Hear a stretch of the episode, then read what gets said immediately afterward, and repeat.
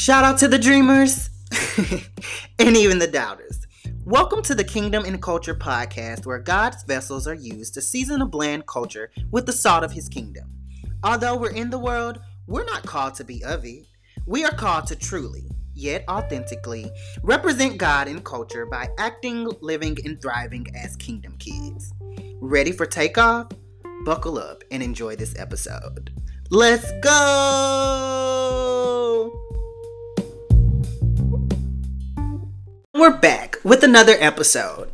Dreamers, I hope that you guys have been well since the last time we chatted. So, y'all already know what time it is. Let's pray.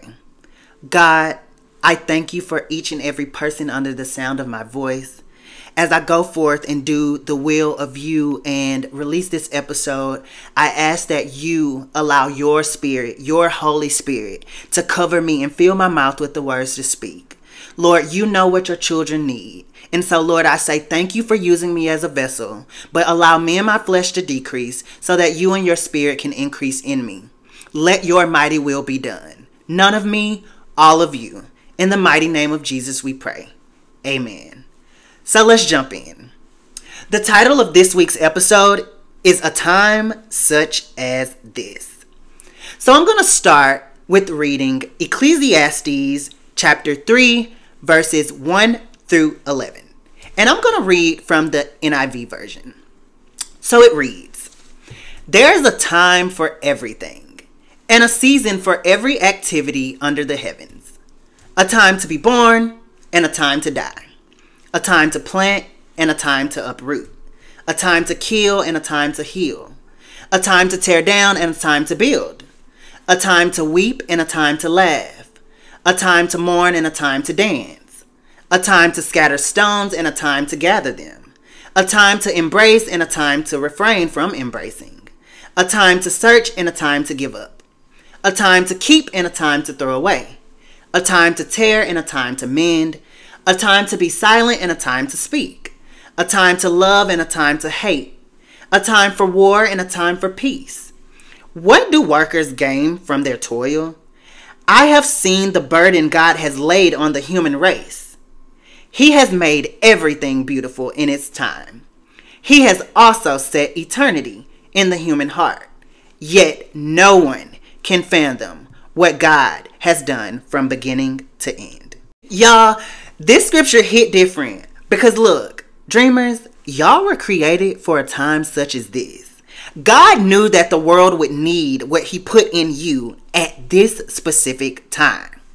Your personality, the way that you were made, your gifts, your talents, everything that He put on the inside of you were all for an appointed time. And listen, the time is now. He's getting ready to take you off of the shelf to use you for the glorification, for the advancement, for the building of his kingdom.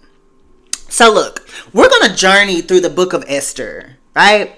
So, if you're not familiar with the story of Esther, like we're going to we're, we're going to do a quick recap. All right? So, Esther had found favor with the king because of her beauty. Um, Esther went through 12 months of beauty treatment. So she had to go through a process, just like many of us. We have to go through a process to be refined and to be who God created us to be when He gets us to the places that He wants us to be, right? Because we don't want to get there and get the blessing but don't have the character to maintain it. nah, we don't want that. So, when Esther was chosen to be the queen, because the king loved Esther more than any of the other women, any of them, he immediately crowned her queen. But she did not disclose her nationality nor her family background because it wasn't the time. So, at the time, Haman was promoted by the king and he was the most powerful official in the empire. Mordecai, he was actually Esther's cousin. And Haman didn't really like Mordecai. And see, that's what happens when you're chosen. Your spirit irritates people's demons, right? So, because Mordecai refused to bow down to Haman and refused to show him respect, Haman, he ain't like that. So look, Haman knew Mordecai was a Jew, so he looked for a way to destroy them all, like killing them, slaughtering them, annihilating them. Hmm. So, since he had favor with the king, he went and told the king, let's do a decree to kill all of these Jews. And remember, the king didn't know that the queen he just chose, Esther, was a Jew. So, Mordecai is distraught. The decree was accepted by the king and sent out. So, being that Mordecai is distraught, he literally begins to fast and weep and wail. You see, he didn't go to people, he went to God. He went to his source of help, health, and strength. Hmm, check it. So then, Esther's servants began to notice that Mordecai was so distraught. So Esther sent a message to Mordecai to ask what is going on. Like, what's all this ruckus about? What's good, fam? So Mordecai sends the message back to tell Esther what was going on. And so Mordecai is also like, Esther, you have to do something about this you literally have to go to the king and stop him from allowing us to be killed. Because don't think that you're exempt just because you're in this palace. Like, you're a Jew too. So Esther is like, but I can't. Like, I will be killed. I am not supposed to do that. I am not supposed to speak unless the king sends for me. So Mordecai sends her a message back. And if you want to find it in scripture, it's Esther 4:14. He says, "If you keep quiet at a time like this, deliverance and relief for the Jews will arise from some other place, but you and your relatives will die. Who knows if perhaps you were made queen for just such a time as this. When Esther got this message, she was immediately convicted. So, what did she do? She sends a message back and she says, Mordecai, you and the Jews fast for three days, and me and my servants will do the same. Hmm. After the fast, Esther began to step into the purpose that God had called her to. So she went to the king. She said, You know what? I'm going to stand for something so I don't fall for anything. Yeah. So Esther went to the king.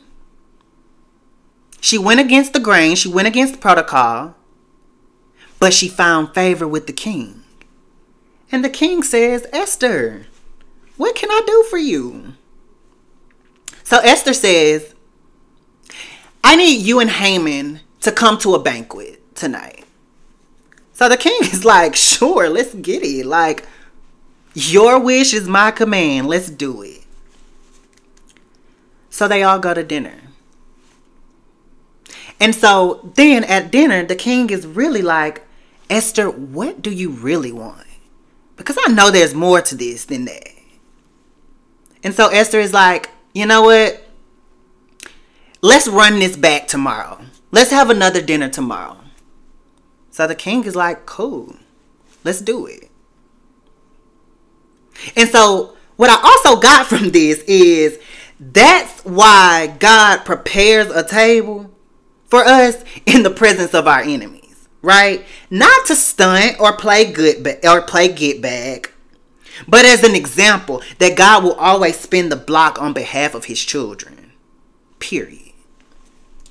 So, you know, Haman leaves the dinner, goes back to his family. But on his way back home, he sees Mordecai at the gates of the palace and he chilling. He big chilling.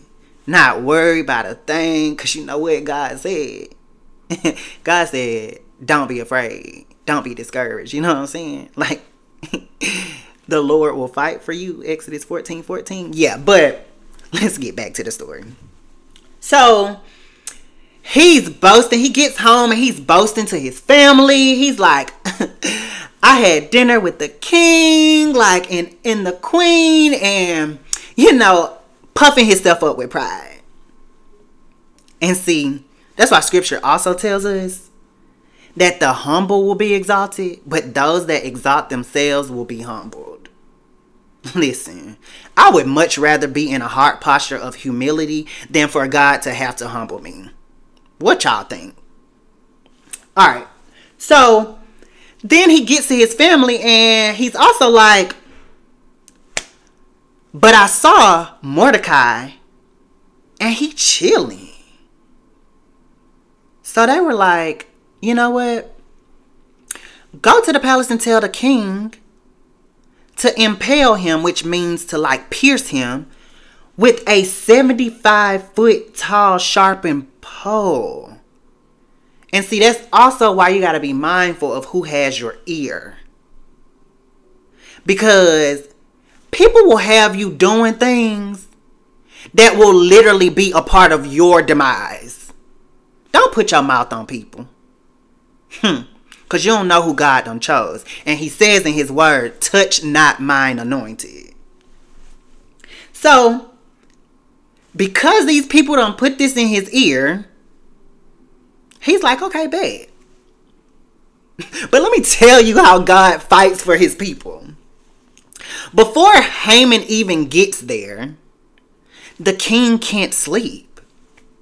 God, like, literally has him tussling in the spirit.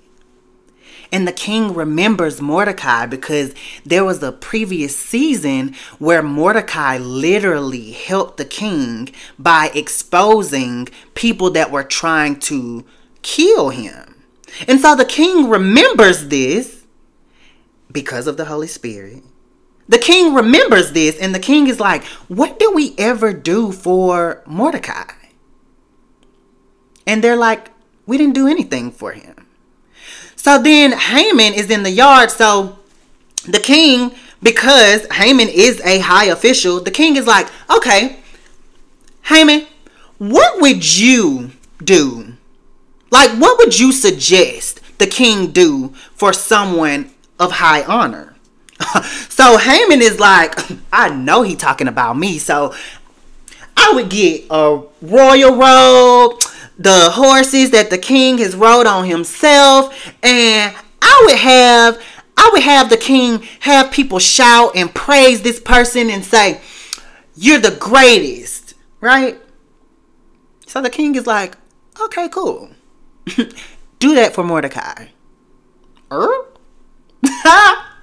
Haman thought Haman thought but nah. See that's what happens because the humble will be exalted. When you are in alignment with God's will, He will make sure that you receive the reward of your diligence. Okay? so, Haman, the same person that tried to kill Mordecai and the Jews, had to honor Mordecai. Listen, your enemies will be your footstool the same people that speak against you will sometimes be the same people that will have to watch God elevate you. Hmm. Now that'll preach. So then Haman gets home. I mean, yeah, Haman gets home and he's humiliated. He's humiliated. And now his family, the same people that literally told him to, to set up this pole for Mordecai to be killed on are saying, you got to take your hands off of him. You, you, you can't do that no more. Like, he has favor. Like, Mordecai now has favor. Like, you can't touch him. So, he's defeated at this point, but Mordecai is elevated. So then, the king sends for Haman because remember, Esther suggested that they have another dinner, a banquet the next night. So, he goes and they have this dinner again. And so the king asks Esther again, like, Esther, what is it? What can I do for you? And so then Esther spills the tea and tells that the decree that was made to kill all the Jews is against her also. And so then the king is like, who would do such a thing? Like, who would want y'all killed? and Esther like, homeboy, homeboy right here, Haman. And so the king is like, oh, you tried to play me. Okay, bad. So the same hole you just tried to dig for Mordecai and the Jews, I'm now about to allow you to be in that pit. So Haman was actually impaled, pierced on that same 75 foot sharpened pole that he tried to set up for Mordecai. I'm telling y'all, vengeance is not yours. You don't never gotta play big back. My bad. You ain't never gotta play kickback, get back because God is always gonna spin the block on behalf of his. He gonna take care of his children. It never gave deadbeat. So you ain't never gotta play get back. Cause God swing harder. So Haman is killed. and Mordecai is then promoted like promoted even more. And Mordecai goes on to do these mighty and great things and great exploits for the kingdom. Um, although the decree was there to kill all of the Jews on a specific day, um, it ended up being where those Jews conquered the people that were set out to attack them. And so then the story ends with um, Esther 10:3, which says, Mordecai, the Jew, became the prime minister with authority next to that of King Xerxes himself. He was very great among the Jews, who held him in high esteem because he continued to work for the good of his people and to speak up for the welfare of all their descendants. So look, Mordecai was not even selfish with his promotion. He was blessed to be a blessing to other people. And that's why you were created for a time such as this.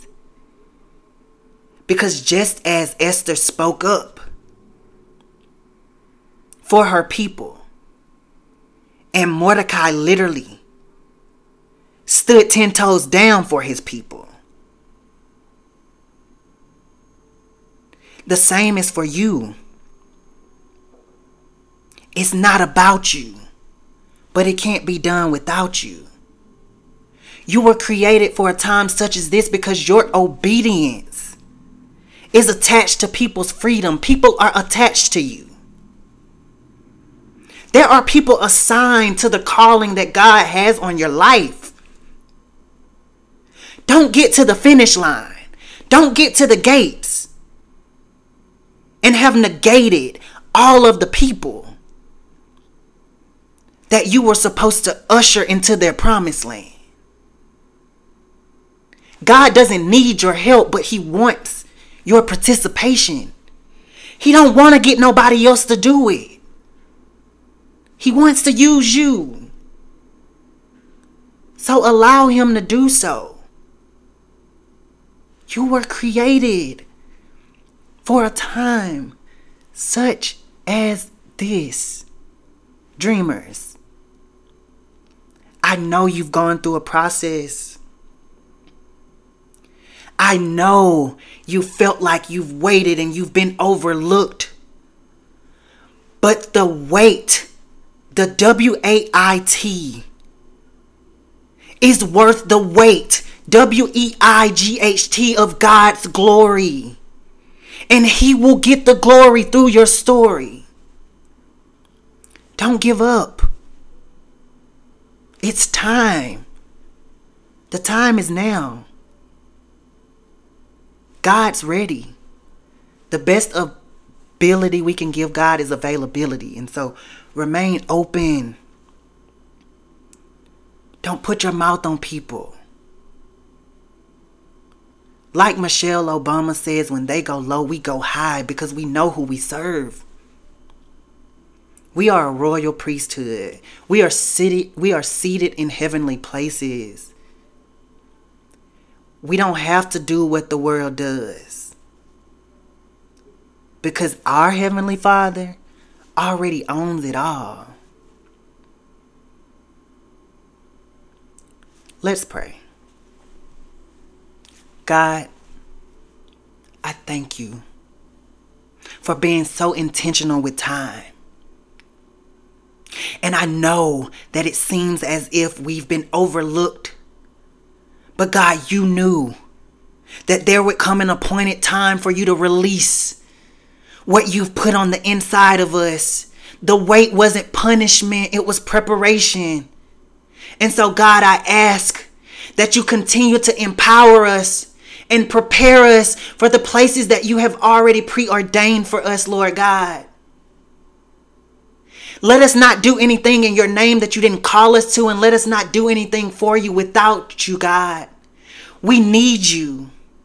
We say yes to your will and to your way. Give us divine strategy. Give us supernatural knowledge, wisdom, and understanding, Lord God. We don't just want blessings. We want you, the blessor. God, we thank you. Fruit too soon can kill us, Lord God, but we thank you for releasing us when you say it's time. For your word says, when the time is right, you will make it happen, Lord God. And as we are in this 12th month of the year, it is not too late. You stand outside of time, but you're always on time. You're never late, and we say thank you. In the mighty name of Jesus, I pray. Amen, amen, and amen. Dreamers, I love y'all so much. And until next week, we out.